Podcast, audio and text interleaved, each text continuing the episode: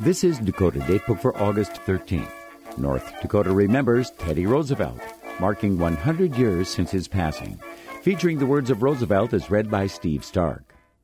In his first year in office, President Theodore Roosevelt, after the assassination of William McKinley, embarked as designer in chief. He officially christened the executive mansion the White House, Washington, D.C. That edict led to a monumental remodel of the tired old structure to include the family residence and the West Wing. The nation's youngest president brought a well earned Eastern upbringing, Western experience, and wartime military service into the 20th century, and in his transformation of 1600 Pennsylvania Avenue.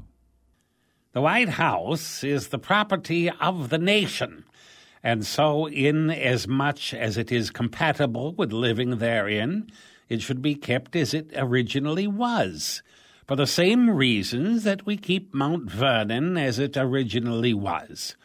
The stately simplicity of its architecture is an expression of the character of the period in which it was built, and it is in accord with the purposes it was designed to serve it is a good thing to preserve such buildings as historic monuments, which keep alive our sense of continuity with the nation's past.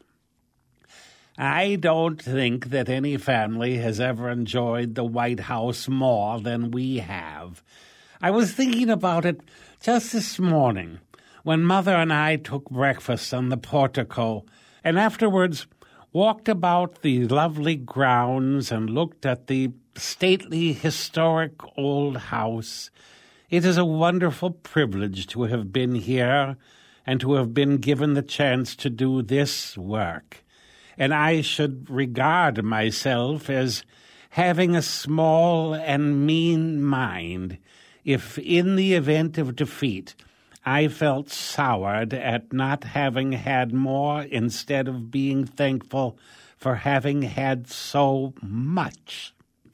We were all of us, I am almost ashamed to say, rather blue at getting back in the White House, simply because we missed Sagamore Hill so much.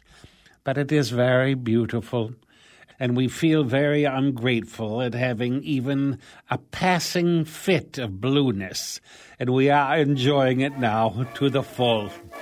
Today's Dakota Datebook was written and performed by Steve Stark. I'm Merrill Piepkorn. Dakota Datebook is produced in cooperation with the Historical Society of North Dakota. This series with funding from the Theodore Roosevelt Medora Foundation.